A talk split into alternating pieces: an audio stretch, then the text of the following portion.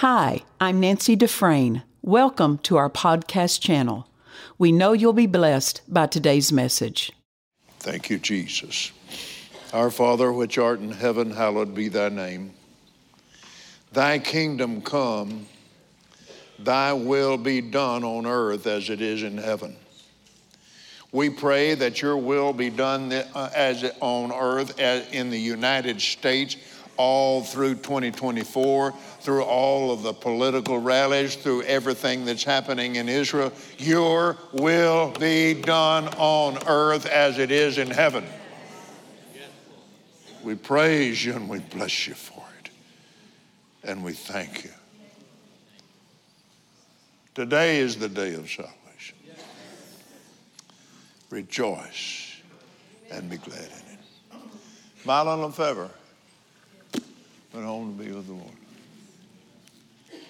I called him. I, it was just in my heart to call him. And, uh, and Christy was, was there. I married them 25 years ago and ordained Christy during the ceremony. We had an ordination service as well. And they were together 25 years and they were apart only one night in 25 years. And Mylon called weeping and he said, I'll never do that again. well, Mylon and I go a long way back, long before Christy was involved. And uh,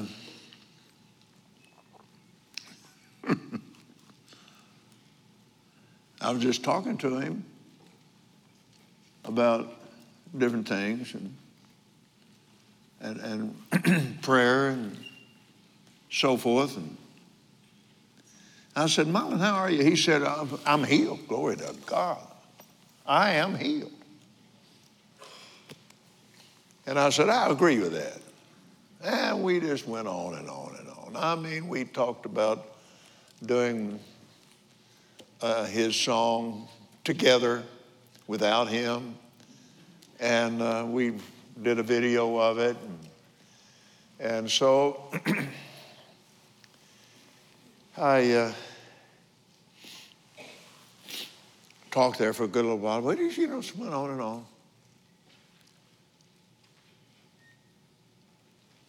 Christy said, he said, Christy, I'm going to die in my own bed. I'm not going to die in some hotel someplace. He said, You put me to bed right now. She said, I had just put him to bed, and the phone rang. Now, I have, I have a point to this.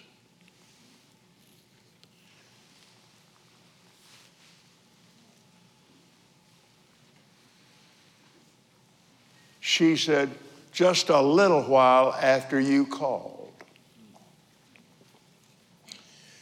said he looked up and he smiled and he said, Christy, I love you and I'm healed. And he breathed his last breath.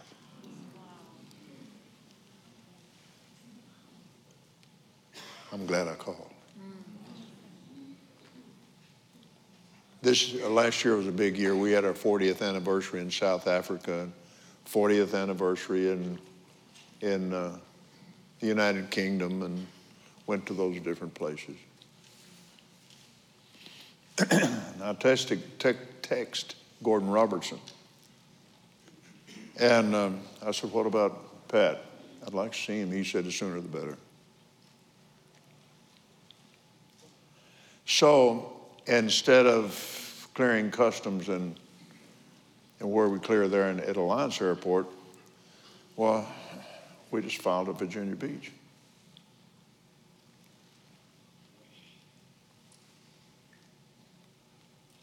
and he was on a he, he was on a on a bed. It was kind of a gurney thing. Ninety three years old. And uh, Gordon said, uh, "Dad, Brother Copeland's here," and he looked up, and he grabbed me by the my coat, lapel. and he said Man, I love you. I am so glad you came. Well, I anointed him with oil And I thought, you know, he's probably tired. I need to get out. He just kept pulling me. Back. He wanted to talk. He, just, he wanted to talk. So I anointed him with oil and um, kissed him on the head. And, and we talked about all kinds of things there for a while. And the airplane came home.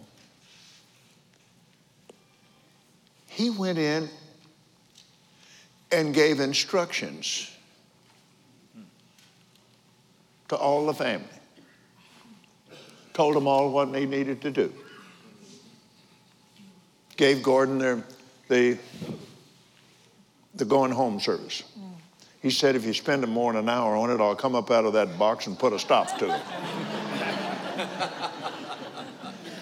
and so he had me, had Jay Sekulow there, and he said, and I want Brother Copeland to do the message.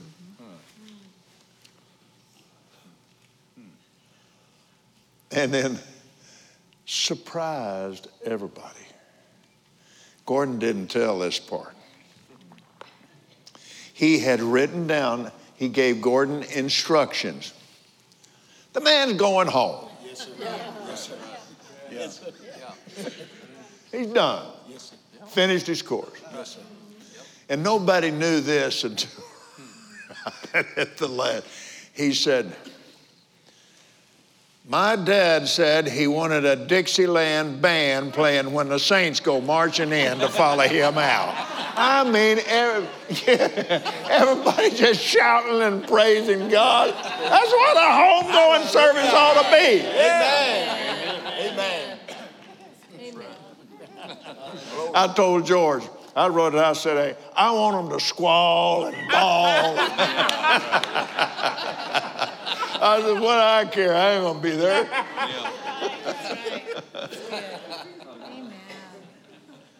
this is the way we ought to live our lives. And you cannot do it without a working knowledge of prayer. Let me unpack here. so now,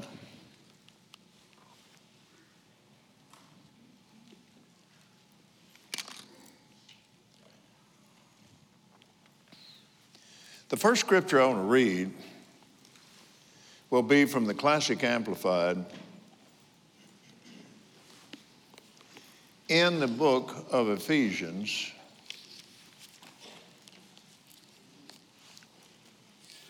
Six.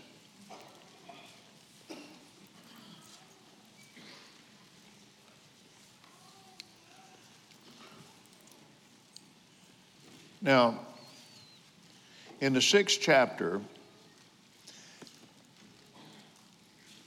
verse in conclusion, be strong in the Lord, be empowered through your uh, union with Him, draw your strength from Him, that strength which is boundless and might provides. Put on God's whole armor, the armor of a heavy armed soldier which God supplies, that you may be able to successfully stand up against all the strategies the deceits of the devil, for we are not wrestling with flesh and blood, contending only with physical opponents, but against power, to positions and powers and master spirits and so forth.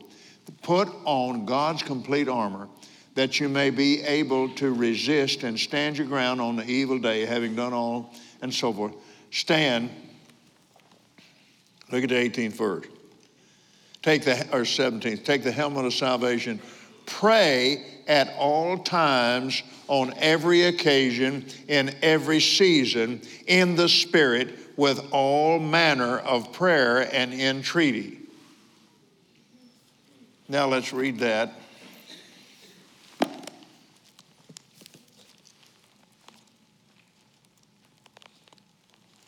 And um,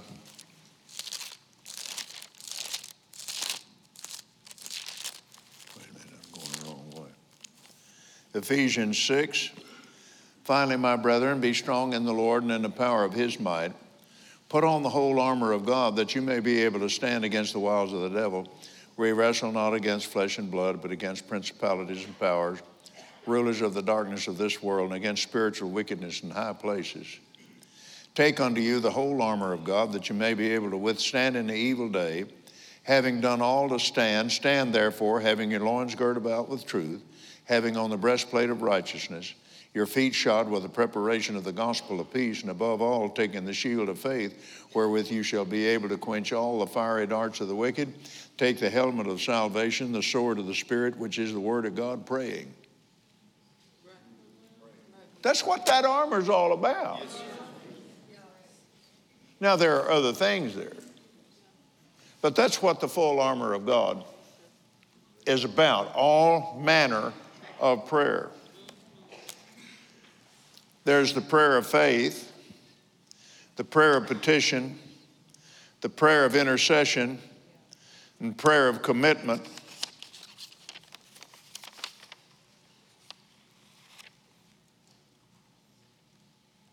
But prayer doesn't make faith work. Faith makes prayer work. So here again, let's go to the book of Hebrews.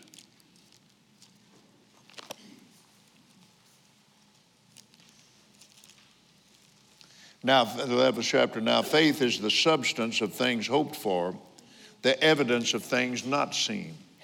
For by it the elders obtained a good, good report. Through faith, we understand that the worlds were framed by the word of God, so that things which are seen are not made out of things which do appear. And God didn't create out of nothing. He created it out of something you can't see. That's right. That's now, let's get a definition of faith again.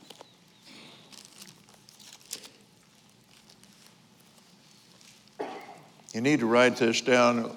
Kenneth Copeland Ministries is now the publishers of the Classic Amplified now. So, amen. Well, Zondervan was through with it.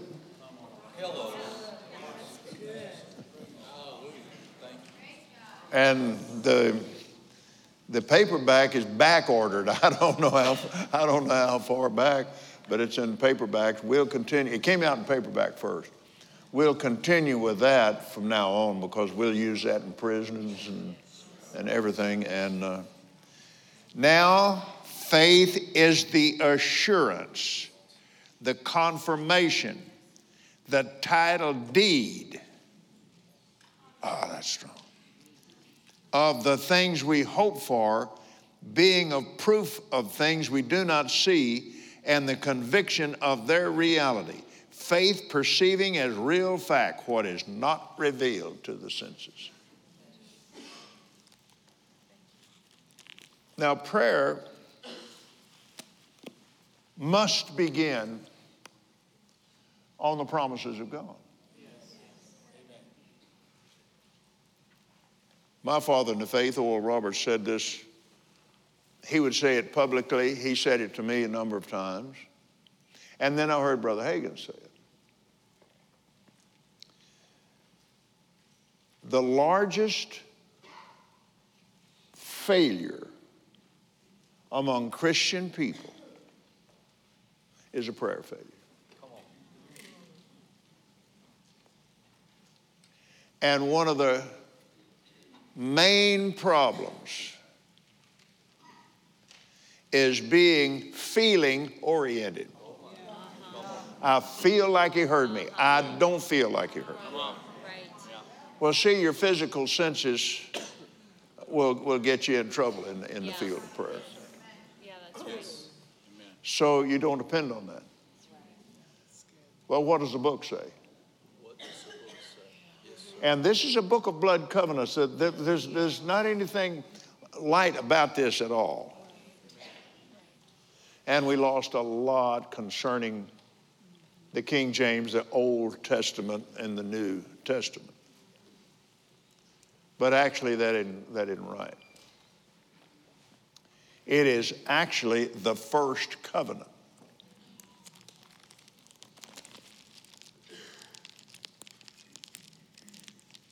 In um,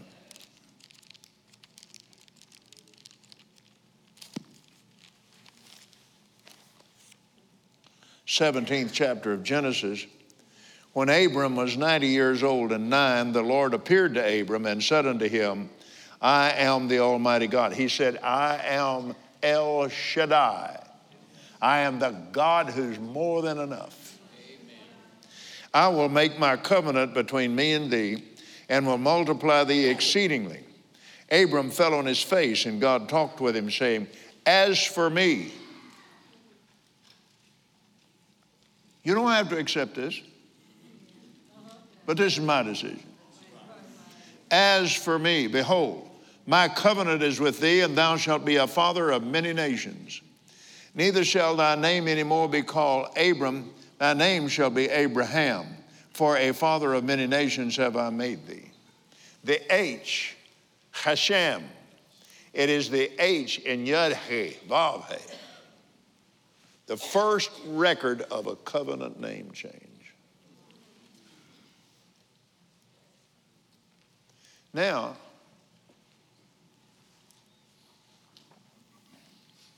I will establish my covenant between me and thy seed after thee and their generations for an everlasting covenant to be a God unto thee and to thy seed after thee. An everlasting covenant.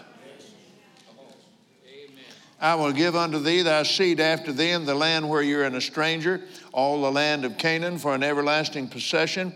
I will be their God.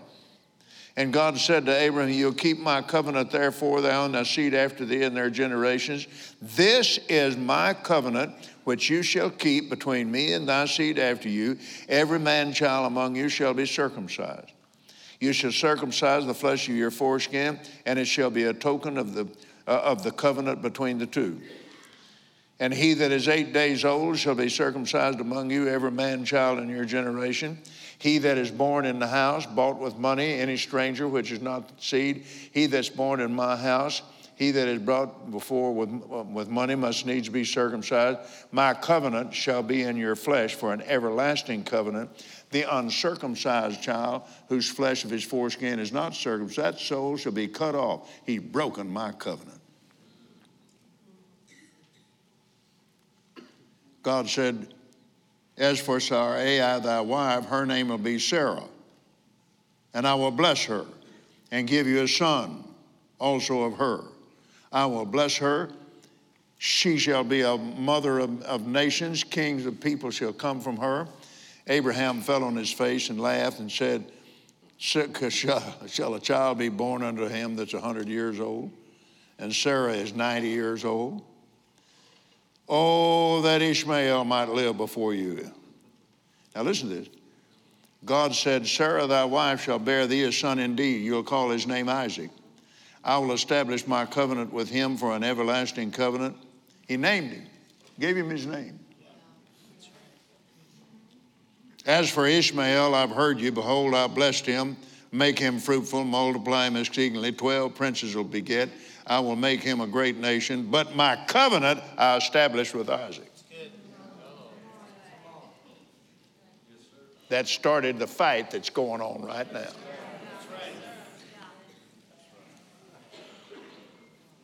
Because Ishmael was half Egyptian.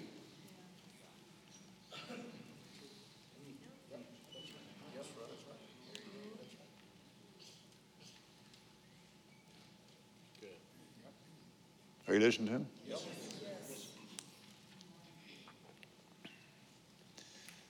And she saw to it that he had an Egyptian wife.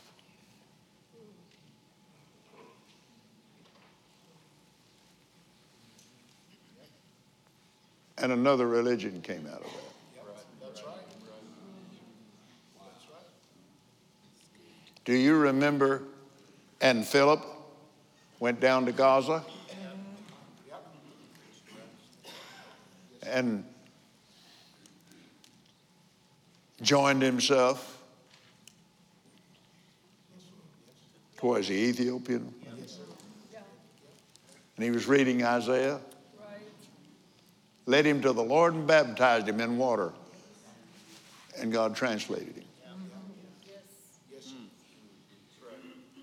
So that little, that's been a hot spot for a long time. That land belongs to God. It doesn't belong to Israel. He said, This is my land. And I'm letting you live on it. Now, this is very interesting. Our first president, George Washington, opened his Bible to the 17th chapter of the book of Genesis. He had on a brand new brown suit. He's a tall man. And he opened it there. And he declared that this nation will be one of these nations. And then he leaned over and he kissed the Bible and just shocked everybody.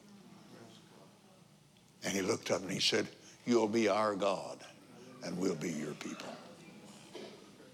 Now, I pray for my partners every meal. Every meal I have. I pray for my partners. I'm believing God for a million partners in the United States before the end of 2024. Amen.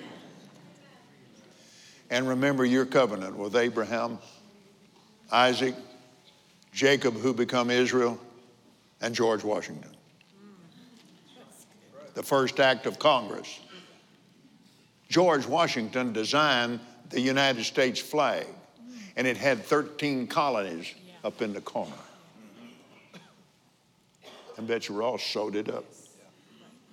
Never dreaming that one day there'd be 50 stars instead of 13. This nation belongs to God. And that's the reason there's so much fighting in the streets and all of that kind of stuff. Yes, sir. And there's a yellow young people wearing that all that mess. Some of them do anything for a little money and don't have any idea what the thing is. Right, right. Now, you remember the four horsemen in the book of Revelation? You remember the pale horse? I didn't right. Check it out. It's green. What's Hamas's color? Green. We're there, folks. Glory to God. So we have to be a people of prayer.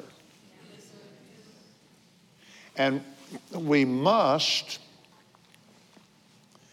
know the difference between the prayer of faith, the prayer of petition, the prayer of intercession, and the prayer of commitment. We, we must know that. Now, of course, we I read the definition of faith, and of course, the prayer of faith is in the 11th chapter of Mark. Let's look there.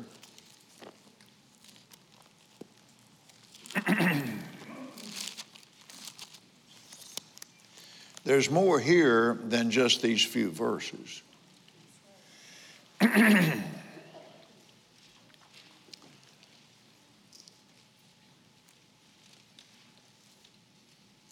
I'm going to I'm gonna, I'm gonna read this. I'm gonna, I'm gonna read this from the Classic Amplified because it has a footnote about it that's excellent. In that uh, 13th verse, and seeing in the distance a fig tree covered with leaves, he went to see if he could find any fruit on it. For in the fig tree the fruit appears at the same time as the leaves.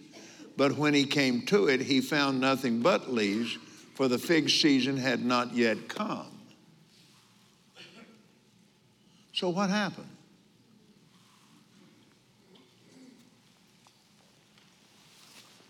Think about it. How many times have you seen pictures, artist renderings of the original couple eating an apple?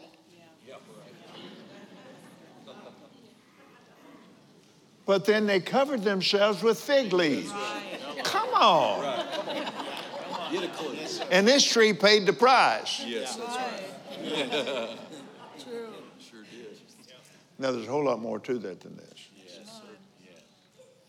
One of the things that you need to pick up on now, concerning that, I won't spend much time on it, but think about this. How many times, just, just it's just in the book of Mark, how many times did he go to the temple?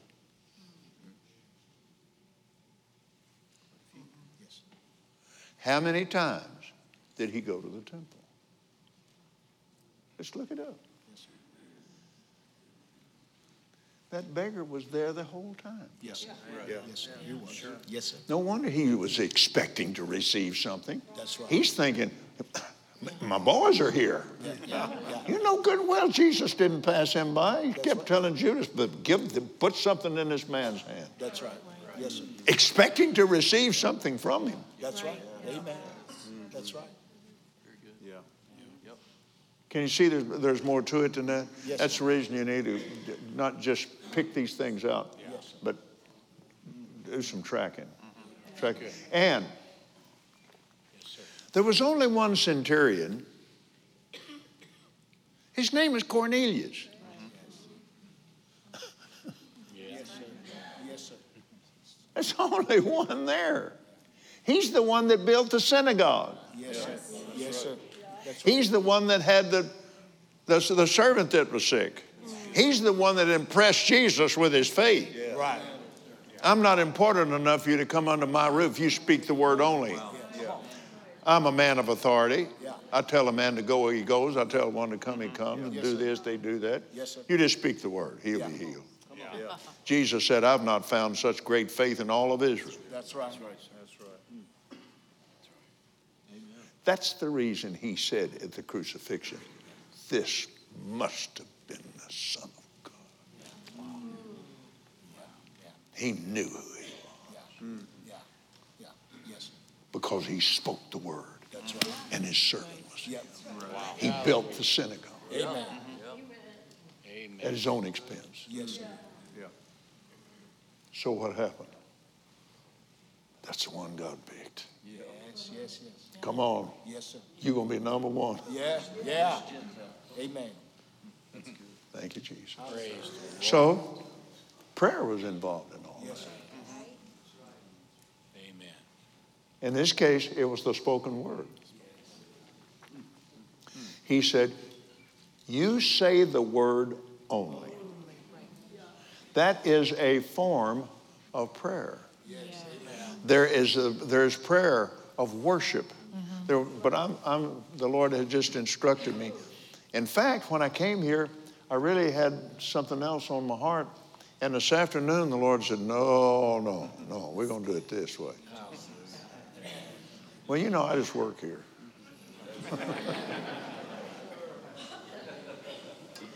now, the prayer of petition. Let's go over to 1 John chapter 5.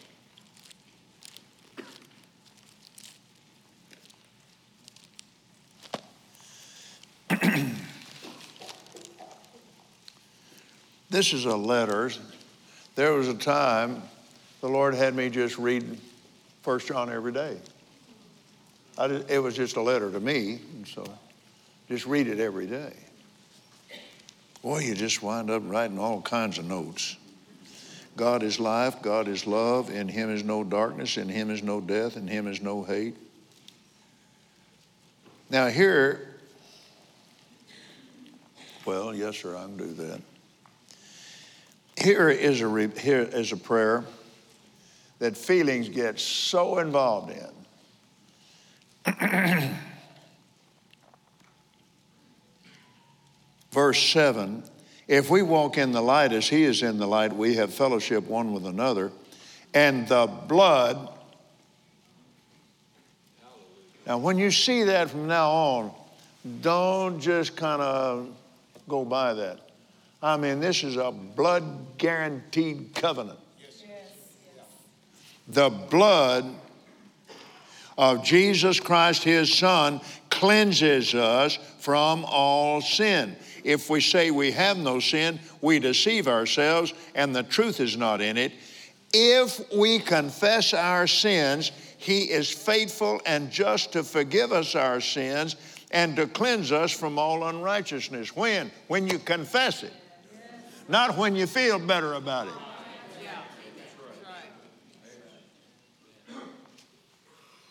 I struggled with this years and years and years ago.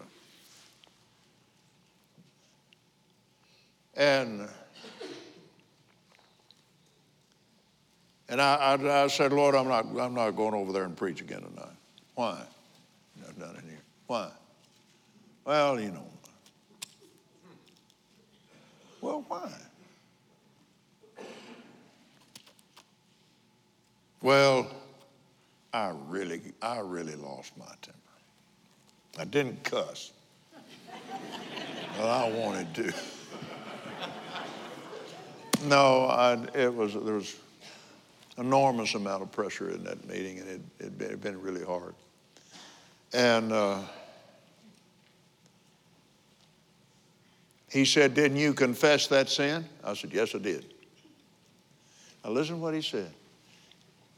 Pastor Nancy, he said, when you confessed it is not when I found out about it. Uh-huh. he said, that's when you got rid of it. He said, Do you believe what I said? I said, Yes, I do. Well, what difference do your feelings have? He said, Get, your, get a hold of your feelings, get, get, do something about that. Confess it. I sincerely confessed it. I repent of this. And then you can go over there to the 12th chapter of Hebrews, get rid of the sin that so easily besets you. All of that's prayer.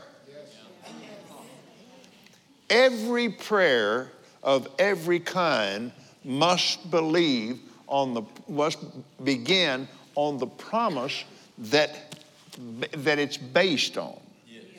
So here we are in First John.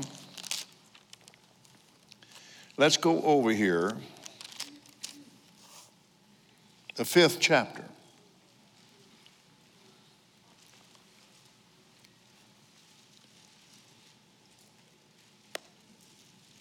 And we see here in the 14th verse, this is the confidence that we have in Him, that if we ask anything according to His will, He hears us. If we know that He hears us whatsoever we ask, we know we have the petitions that we desired of Him. If any man see his brother sin a sin which is not unto death, he shall ask, and he'll give him life for the sin not unto death. There is a sin unto death. I do not say that he shall pray for that. Okay. Let's go to Hebrews chapter 6.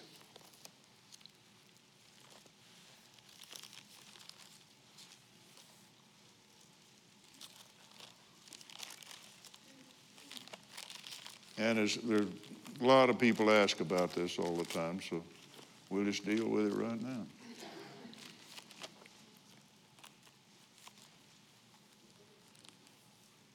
Hebrews 6 4. Now look at this. It is impossible. Say impossible. impossible. Now, there are people who say, uh, the, the psychiatrists say, then where's joy? Where, where are you, Joy? Anyway, her husband's a psychiatrist. And a lot of people say that they think they've committed the unpardonable sin. Well, there's not any such thing as the unpardonable sin. There's no such thing as that. Now, notice this.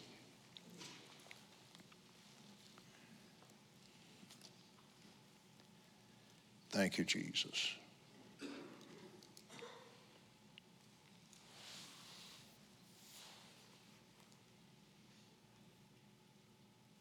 Now, where was I? Oh, yeah, here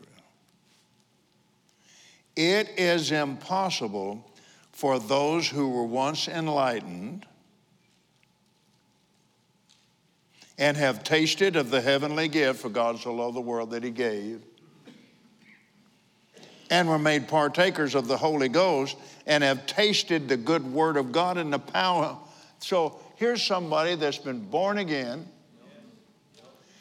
and somebody that's been filled with the Holy Spirit, operated in the gifts of the Spirit tasted the good of word of God and the powers of the world to come, if they fall away to renew them again unto repentance, seeing they crucified to themselves the Son of God afresh and put him to open shame. Didn't say God wouldn't do it, it said it's impossible to get them to repent. Now, the other one is in the 10th chapter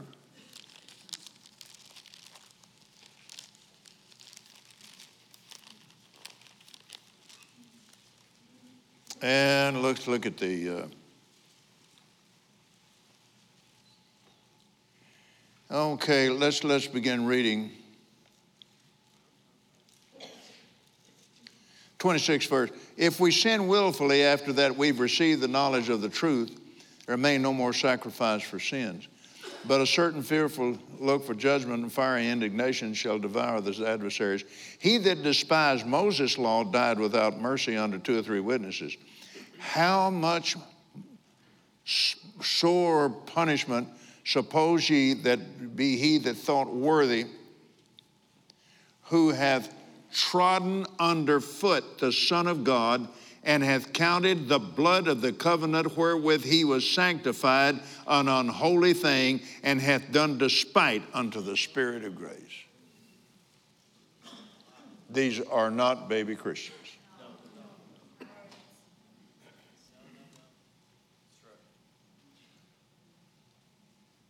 So now when somebody wants to know, that's it. That's all part of people's prayer life. The problem, problem there, they, they get to a place where it's impossible to get them to repent. They've given over and over and over and over. Brother Hagin told about a woman like that. And uh,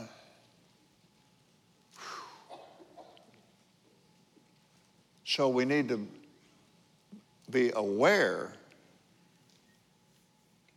that somebody that gets into that kind of situation has allowed their prayer life to get into a place where it's all personal. Little to no praise and worship. It's all about me. And it doesn't happen, you know, all at one time. It happen over a period of time. And it's somebody that doesn't study these things and doesn't study the different kinds of prayer and put themselves in a place where they can continue to serve God and humble themselves before. Him. So now, let's go to the 12th chapter of the book of Romans.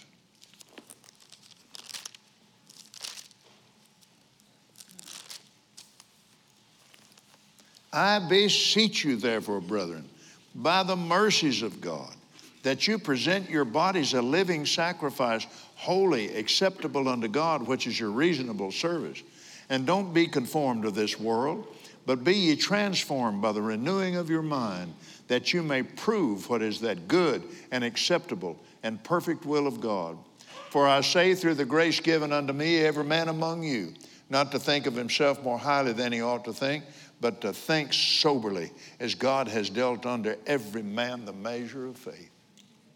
Every person. Amen. Think soberly. Think about it. Come on. The same substance, the same force that created this universe, and the God of the universe is living on the inside of us. That makes us somebody out of nobody. That's right. Ask me how I know. Come on. But you have to yield. And pretty well take yourself out of the equation. And whatever He's blessed you with. Oh, there's so many times. Just sit down to have a meal, and it just, I don't know, just bless Him. All the time, bless my food, all the time, bless this, bless that. Well, bless the Lord, O my soul, and all that is within me, bless His holy name. Bless the Lord, O my soul, and forget not all of your benefits. You've delivered my life from destruction. You've forgiven me of all my iniquities and healed all of my diseases. And you filled my mouth with good words that my youth is renewed like the eagle.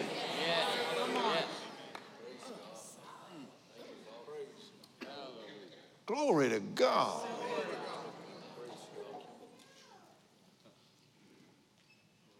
So it is an awareness in prayer of His presence. There was somebody wrote a book, Practicing the Presence of God. Practice it. Just practice that. Practice His presence. Now you hear people say, Oh, God be with me.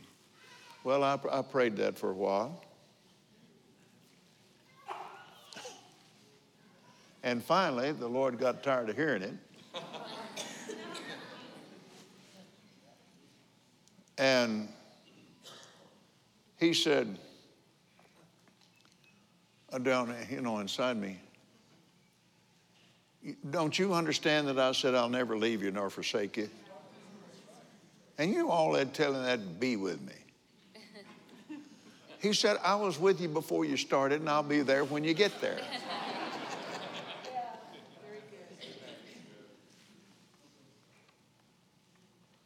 He said, Praise me. So I, I, I, get in the cockpit. I don't, I don't pray that anymore. There was one man, oh, he was a 747 captain.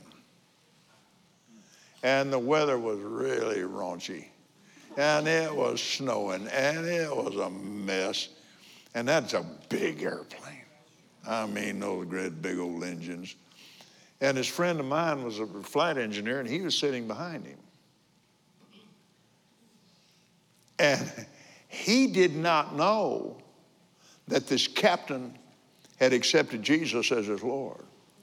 And he grabbed those throttles and he said, She's all yours, Jesus. we have any helicopter pilots in here? Anyone flies helicopter?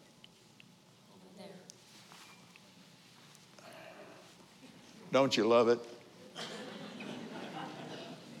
Right up on top of those blades.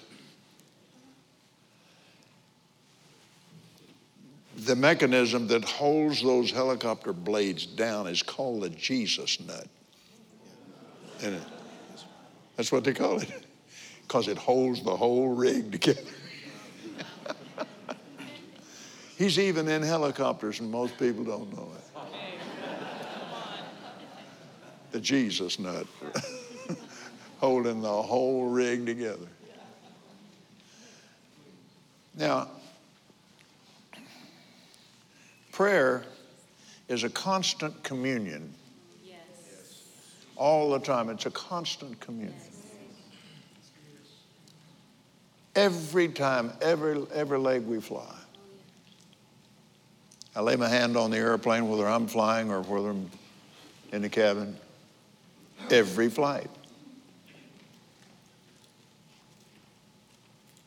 If I'm flying, I do it before we do anything. Before we turn the master switch on, before we start an engine or anything. I just stop. Father, in the name of Jesus, I plead the blood of Jesus over this airplane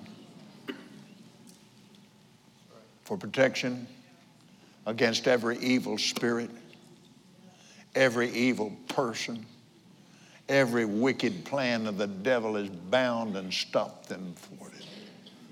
Ministering spirits, lift us up in your hands, lest we dash our foot against a stone and keep us in all of our ways, according to the 91st Psalm. And bless our partners. Glory to God. Every trip, every leg.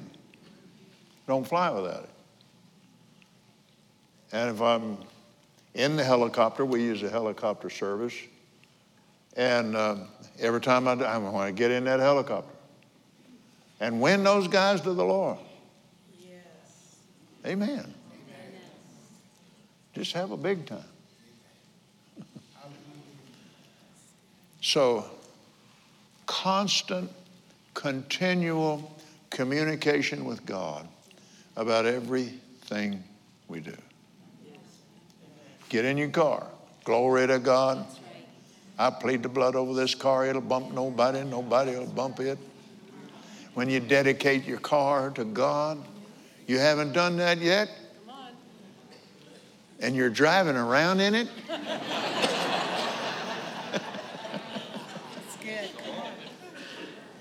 Oh, yeah. Lay your hands on it. Ministering spirits. And uh,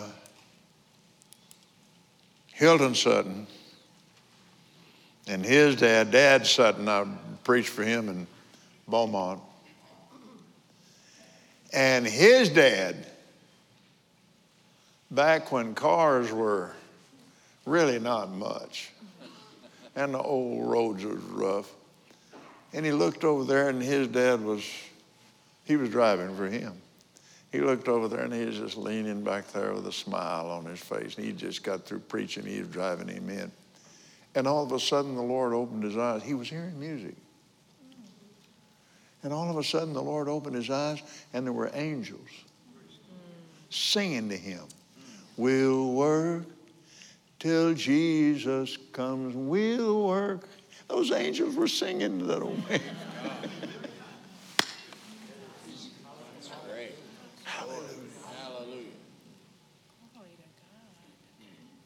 These things are real.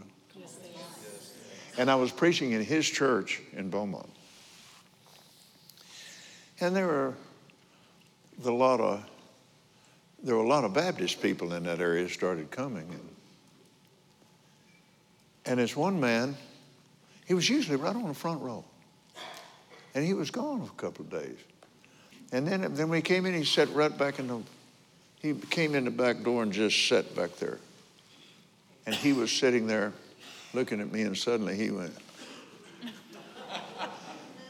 And I saw him, and I thought, what do you suppose he saw? And he came up and he said, May I speak to you? I said, Yeah. I said, I, This is what he said. And I was teaching on faith and prayer and so forth in that, in that service. He said, I really got mad at you. He said, You just said something that just didn't fit my Baptist theology at all. He said, I said I wasn't coming back. I don't want to hear that. But he said the Lord wouldn't let me alone about it. And he said, and then the Lord finally said, said, the Lord finally said, Go one more time. All right, I'll go one more time. So he said, That's when I came in the back door. He said, Copeland, the biggest man I have ever seen in my life, said he was right. He's right here right now. He said he. he said you'd go along there and you'd stop and he'd whisper something in your ear and man you just take off he said he looked like Mr. Clean. Said he's just huge.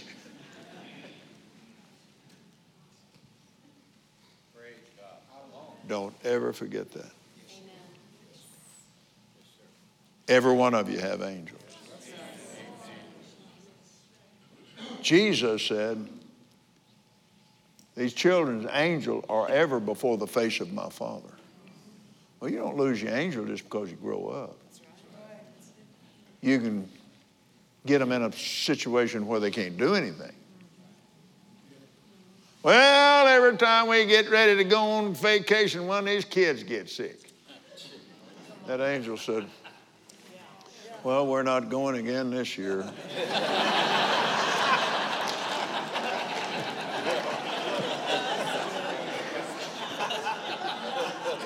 we were looking forward to it.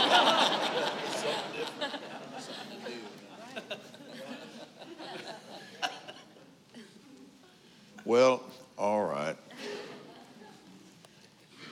Thank you. The 103rd Psalm. Psalm 103.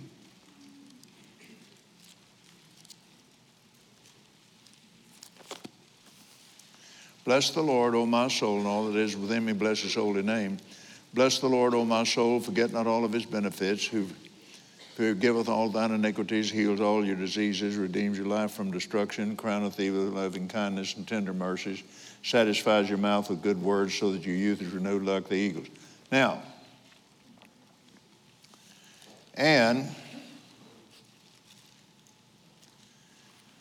But the mercy of the Lord is from everlasting to everlasting upon them that fear him, and his righteousness unto children's children to such as keep his covenant, and those that remember the commandments to do them. And the Lord prepared his throne in the heavens, and his kingdom rules over all. The Lord, bless the Lord, you his angels that excel in strength, that do his commandments, hearkening unto the voice of his word, and that needs to come out of you. It's all in here. anyway, so they're involved in your prayer life, the joy of the Lord, all over the Psalms. So now, turn with me in the prayer petition now. And we read that in 1 John 5 4. Turn to 1 Samuel 127.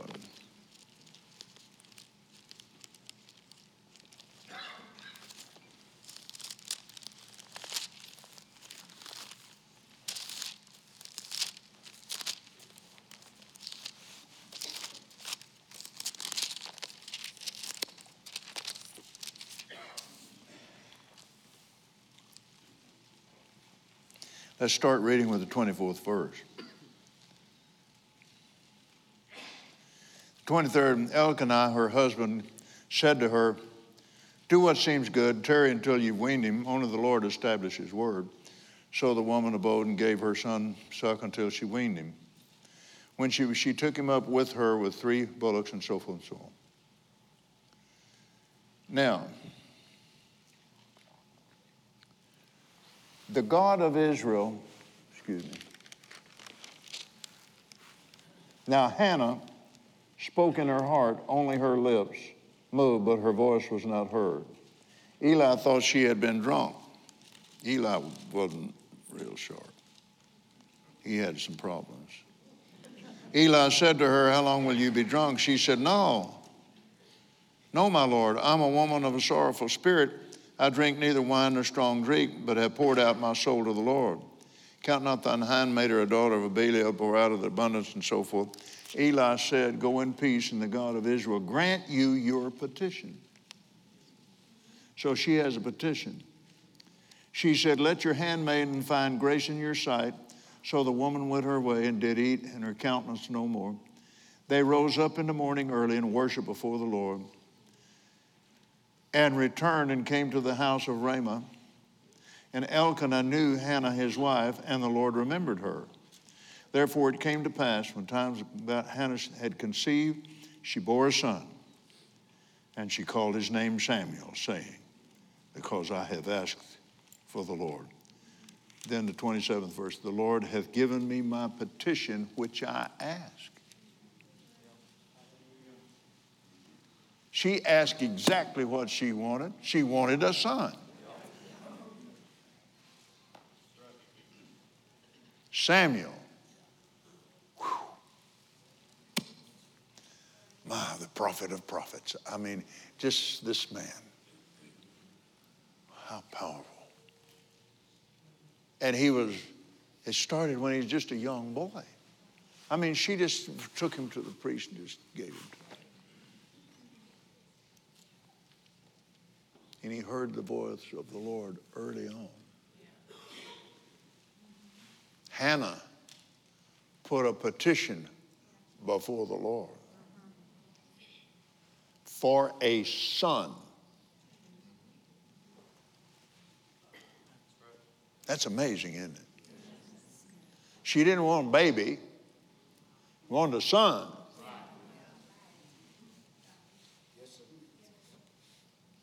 She named him Samuel. Oh my, the one that anointed David as king. Now, isn't that amazing? David was a man of prayer and a man of action. He came up there, and there was Goliath standing up there. Six weeks he'd been doing that. Every man in the Israeli army had been circumcised on the eighth day, including Saul. You go back to the 17th chapter of Genesis. Jesus was circumcised on the eighth day. David said, What do I get if I kill him? I'm going to kill him. He's a covenant minded man. Yes. That's it. And Saul said, You're just nothing but a lad. He said, I was keeping my father's sheep. And a, and a, a lion got one of my father's sheep and I killed him. And a bear got one of my father's sheep and I killed him. That uncircumcised Philistine is going to die. And he's going to die today. Hallelujah. Amen. That's right. Amen. Yes, sir. Come on. Hallelujah. The Lord asked me one day, He said, who, who made David king? I said, Samuel. No. He said, Samuel anointed him. Goliath made him king. Come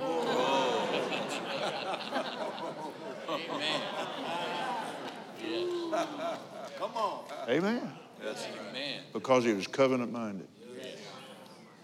Goliath Goliath made him king. So now we see petition is very definite. What is the petition about and why? What's the purpose of it? Is it about family? Is it about uh, unsaved loved ones? Send laborers across their path with the word of their salvation. That's a petition before God. And uh, I prayed that petition. You know, Jesus said the laborers are, few. Send laborers going into the field. So I prayed that with a young man. He, he said, my, my brother is unsaved, and he said he just won't listen. And he said, I'd like for you to agree with me. I said, Well, yeah, sure, I'll agree with you. But I said, Let's, let's just put a petition before the Lord. You see, the prayer of agreement is that is a holy thing. And both of you have to agree and both of you ask. Any two of you agree together as touching anything that they shall ask, it shall be done for them in my Father which is in heaven. For where two or three are gathered together in my name, there am I in the midst. To carry out the agreement. And he said, Whatever you bind will be bound in heaven, whatever you loose will be loosed in heaven. That's a holy agreement. Well, do you agree? Well, I sure hope so. You're not in agreement. You haven't agreed. We go down there at that convention center in Fort Worth, and somebody has to sign all those contracts for all that money. And the money will be, well, you know, boys, we sure hope so. That's no agree- agreement. An agreement is a covenant. Right. Yes, sir. You will have this certain amount of money, and you will have it here at a certain amount of time. Right, it's good. That's it. It's good. There you go. Sign them. Yeah. Praise God. Jesus said, These signs will follow those that believe. These, these signs, they're his signature. I wish I was smart enough to, but Rick Renner did that. Amen. You know, if you do what a wise man does, everybody thinks you're wise. So I, I just follow Rick real close. and then text him or something and tell him I sure thought that was good. I told him, I said, I'm going to give you credit for that for a while.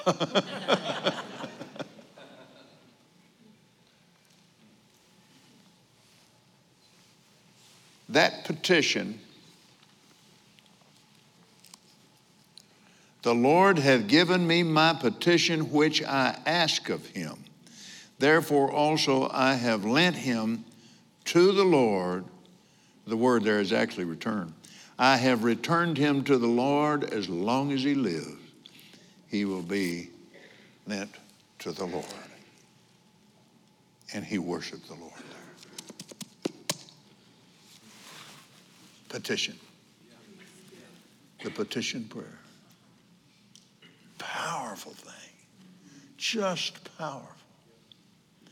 Write it down.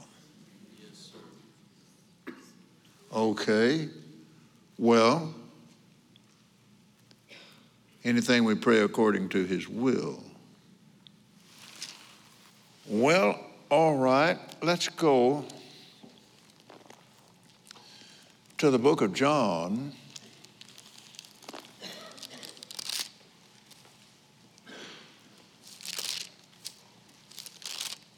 Thirteen, fourteen, fifteen, sixteen, seventeen chapters of John.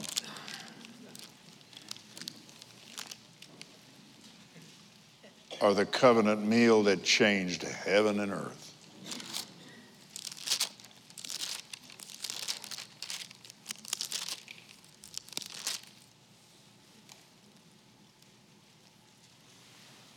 In this 14th chapter,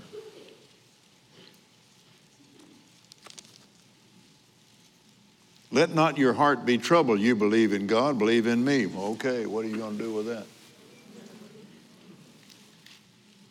You can't bounce around here. We're building a petition here. I can't let my heart be troubled. Yeah, but I'm so worried about, well, you're going to have to deal with that. Well, I'm not going to go any more with you. You're going to have to deal with that. Because worry is fear based, not faith based. So now you're going to have to deal with that. Now, what am I going to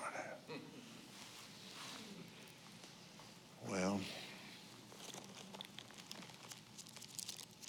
just hold your place there.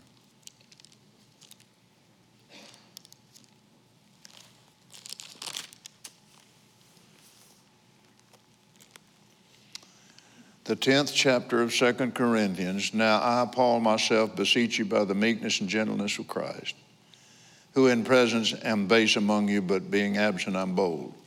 I beseech you that I may be bold when I'm present. Look at the third verse. For we walk in the flesh, we do not war after the flesh. The weapons of our warfare are not carnal, but mighty through God to the pulling down of strongholds, casting down imaginations and every high thing that exalts itself against the knowledge of God, and bringing into captivity every thought to the obedience of Christ. So deal with it. Bring that thought in and put it in jail. Just jail it up. You don't tell me what to think. This is my mind. And I have the mind of Christ. So now, I do not let my heart be troubled. I believe in God. I believe also in you. Hmm. Whatsoever you shall ask in my name, that will I do, that the Father may be glorified in the Son. If you ask anything in my name, I'll do it. Well, what about over here in 15 7? Hmm. If you abide in me and my words abide in you, you shall ask what you will and it'll be done unto you. Are you writing these down on your petition? Huh? Then you go back to the word of faith. Whatsoever thing I desire, whatsoever thing I desire, whatsoever thing I desire. When I pray, I believe I receive it. And when I stand praying, I forgive if I have aught against any that my Father in heaven forgive me my trespass. I'm building my petition. John 16, 23. Whatsoever you ask the Father in my name, he'll give it you. Ask and you may receive that your joy may be made full. All of these are petition prayers. And you establish that petition and, and put it before the Lord. Now, and our, uh, our attorney, Dave Middlebrook, went to Oral Roberts University. And I've had attorneys that uh, before that they were attorneys, all right, and, and, and Christian men. And but but David became a lawyer to help churches and we get him together and we put all the whereases and the, yeah. the wherefores and the therefore and this and that and write all the scriptures down. Let every member of the board sign it. We place a petition before the throne of the living God. For before the courts of heaven. And all of it is the word. So that the, the accuser of the brethren and we go over to the book of Hebrews and say, He that had the power of death, mm. that is the devil, has been brought to nothing. Yeah, that's right. Amen. Yeah. That's right. This, this is what establishes prayer. Yes. Very good. Yeah. In each one of these, whatever it is, you go find the article right. of the covenant right. that covers it. Amen. Because it's all blood backed. Yes. Amen. Praise God.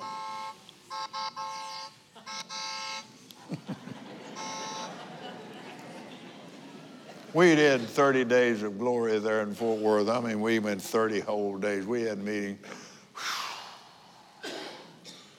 Leroy Thompson had one of these and he gave it to me and everybody clapped.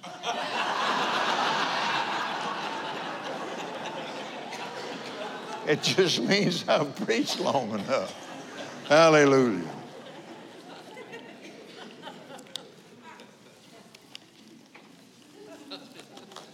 Now, in the morning, I want to talk about the prayer of intercession. And um, it's very, very misunderstood. I set aside, and then of course there's a prayer of fasting and so forth. And but you know, in this session we won't cover that. I might mention a thing or two about it. When you're fasting, you're not changing God, you're changing you. You come to the place where your spirit is very, very tender and can hear the voice of God. So, but the prayer of intercession, that, uh, and we'll, we'll talk about that. Then there's the prayer of commitment. Not my will, but yours be done. Jesus said, If there's any way to take this cup from me, nevertheless, not my will, but yours be done. And there are people that pray that and just it's just routine. My dad would pray, and the way he always ended his prayer, Forgive us of all of our sins in Jesus' name. He would pray that every time. And he was in the life insurance business, and they had asked him to pray. And the president of the company was Bill Darby, and Bill was a drinker, and he'd he'd say, "A.W., that's a pretty tall order." and Dad said, "Well, yeah, oh yeah, okay, all right." He was a witness there. But I asked him one day. Now I didn't, I didn't do, I didn't ask my dad things out of disrespect. I said, Dad, um, what'd you do? He said, What are you talking about? I said, You asked, you end your prayer asking the Lord to forgive you of all your sins. What'd you do?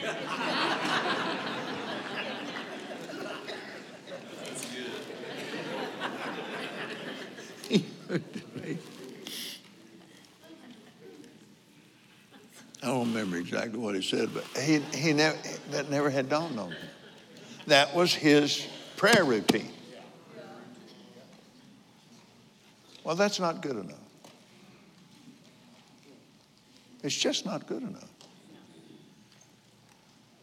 You, you can thank the Lord,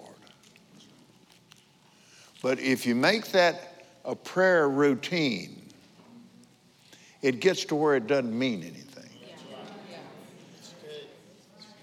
So you, you have to be very aware spiritually of what you pray and how you pray it. Is it something you just do all the time? Now, when I pray for my partners, every meal,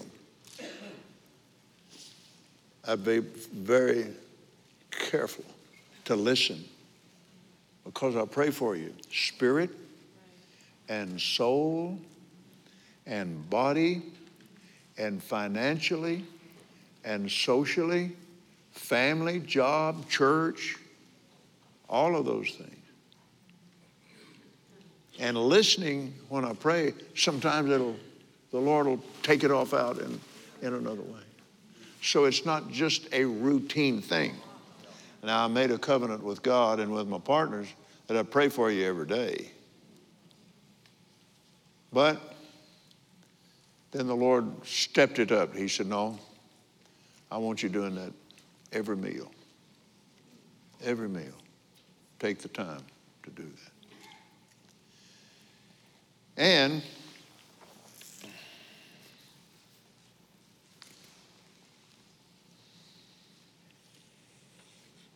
to pray for the nation. Pray for the nation. Let, I'll tell you what, before we close, let's go to 2 Timothy. That, that, that's a good one to close on.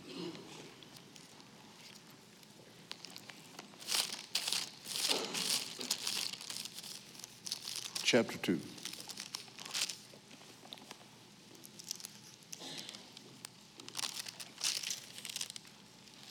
No, First Timothy, excuse me. First Timothy chapter 2. I exhort, therefore, that first of all, prayer, su- supplications, prayers, intercessions, givings of thanks be made for all men for kings and for all that are in authority, that we may lead a quiet and peaceable life in all godliness and honesty. For this is good and acceptable in the sight of God our Savior, who will have all men to be saved and come to the knowledge of the truth that there's one God and one mediator between God and men, the man Christ Jesus, who gave himself as a ransom for all to be testified of in due time. That's a power. And he said, that's a first of all prayer, not an occasional prayer. So we need to pick up on that. And um,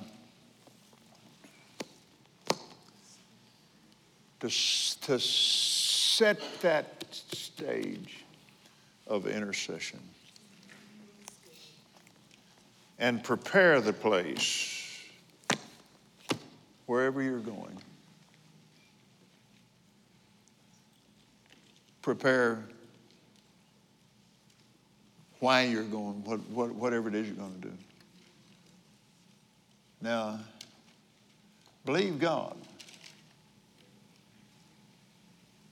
There's a guy came up to me one time, this is years ago. He said, you just pray about everything? I said, Pretty well. He said, You fool enough to pray for a parking place. I said, Oh, I said, I pray for a parking place. You're the fool that drives around the block.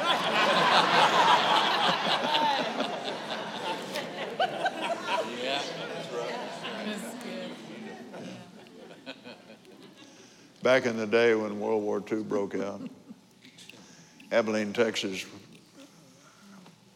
I was born in Lubbock, but because of my dad's job at Draughon's Business College, we moved to Abilene. And it was head in parking like that into the curb. And he had parking meters. How many of you that have never seen a parking meter? Any of you young people have never seen a parking meter? You have really missed it, That's brother. right.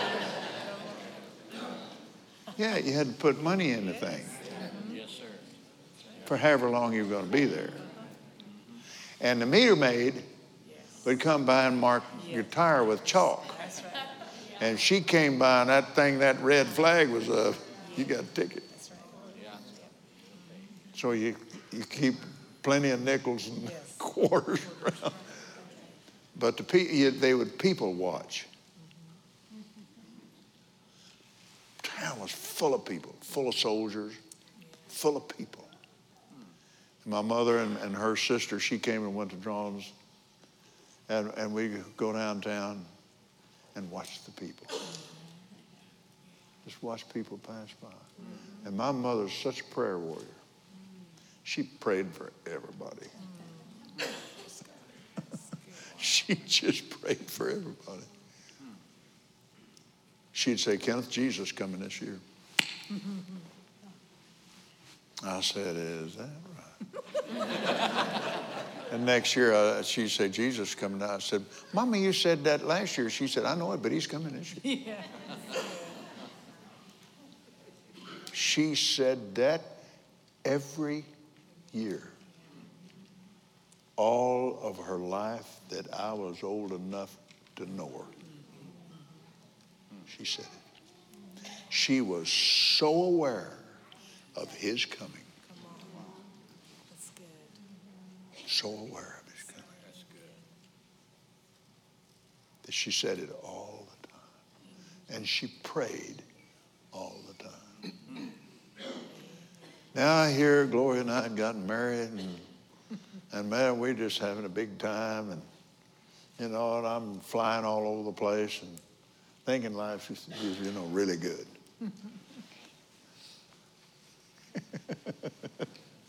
she went home.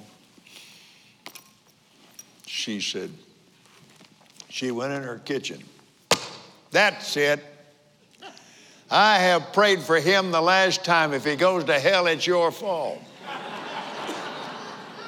Gloria got saved the next week, and I got saved two weeks after that. You see what she did? She rolled all the care. She got out of the way and just let him handle it. She said later, she said later, she said, you know, I could have done that a long time ago. I, I just didn't know. I could have done that a long time ago. She got out of the way. She actually did 1 Peter chapter 5. Cast the whole of your care over on him, for he cares. And if you catch yourself caring, oh man, just can't get this off my mind. Don't be saying that. Yes, you can get it off.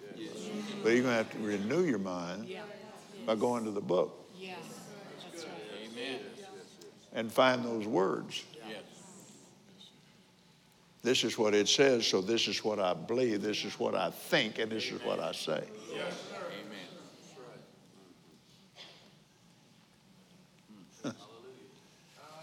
I was having problems with my weight and all of that. So I decided I'd look up the word glutton.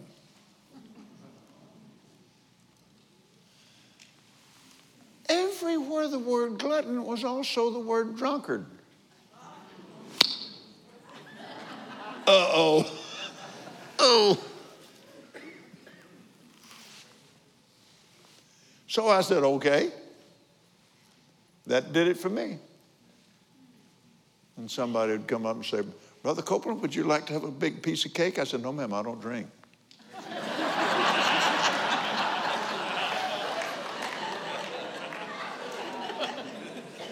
what? what does that have to do with it? they won't ask you anymore. Well, I've preached long enough, a little bit over. Would you stand with me, please? Anyone watching this online and you've never received Jesus Christ as your Lord and Savior, don't let this moment get by. Don't, don't let it pass. Because it, today is the day of salvation. There I was I'm telling you, 25 years old.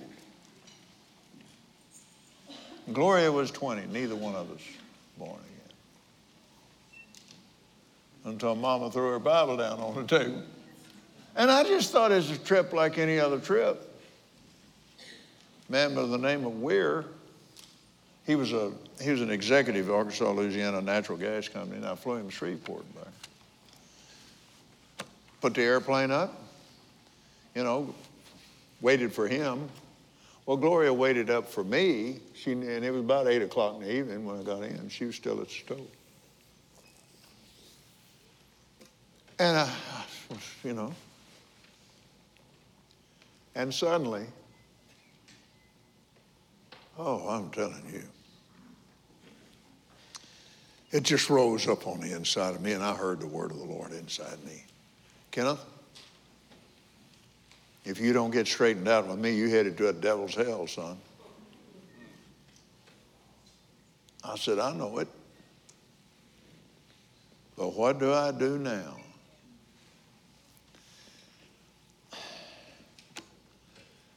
I heard my Sunday school teacher at the University Baptist Church in Abilene, Texas. Her words were still on the inside of me. She was a little short widow woman, and she wore black all the time, and a little black straw hat with three little artificial flowers right in the front of it every Sunday. That's what she wore to church. And she was a Sunday school teacher. Her name was Taggart. She called herself Old Lady Taggart. And I heard her voice. Boys, you have to ask Jesus to come into your heart. I actually thought that sounded just as dumb as it did the first time I heard it. But here goes Jesus, come into my heart.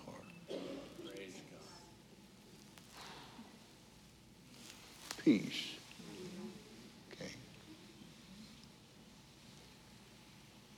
And my mouth felt like it had a block in it for about 30 or 40 seconds all the profanity was gone from that day until now. I never heard about a new creature. But when I found it over there in, in uh, yeah, Second Corinthians 5, I thought, well, yeah, that's what happened to me that day. I became a new creature that thing that day, and all things were new, and all things were of God. And he just gave me, he just gave me some evidence right then, which I needed. Turned me around forever. And then the same thing will work with you. He's done everything. He, he, he went to the cross.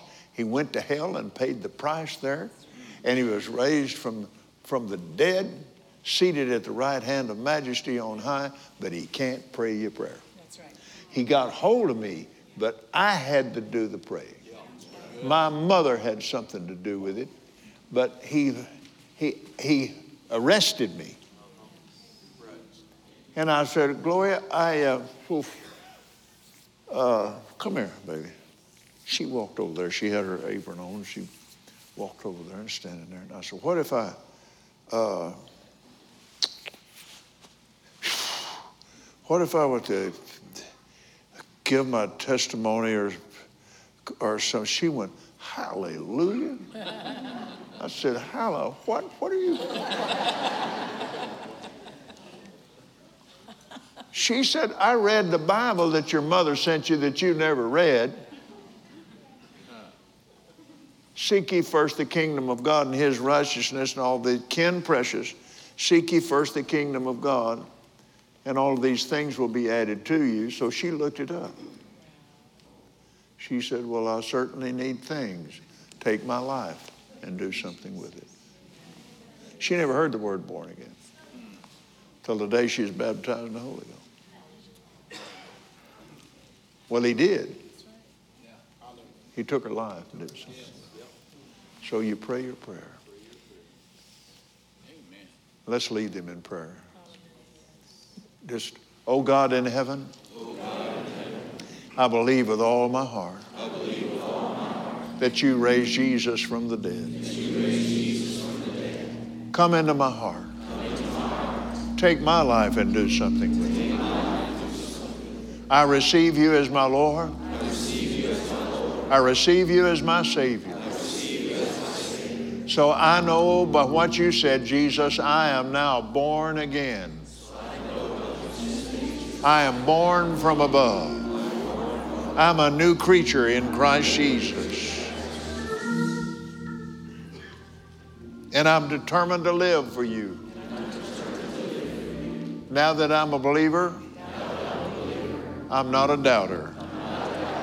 Fill me now with your precious Holy Spirit overflow.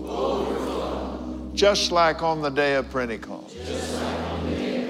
I receive my supernatural prayer language. And just like they did, I believe I'll speak with other tongues as you give me the utterance.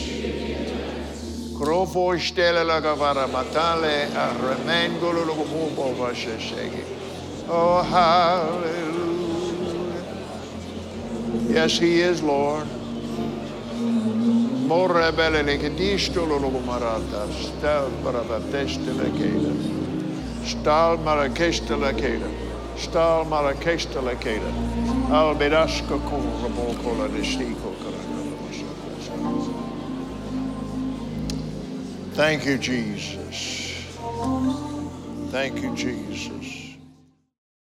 We trust you've enjoyed this message. Visit us at dufresneministries.org to learn of our upcoming meetings, share your testimony, become a partner, or visit our online store.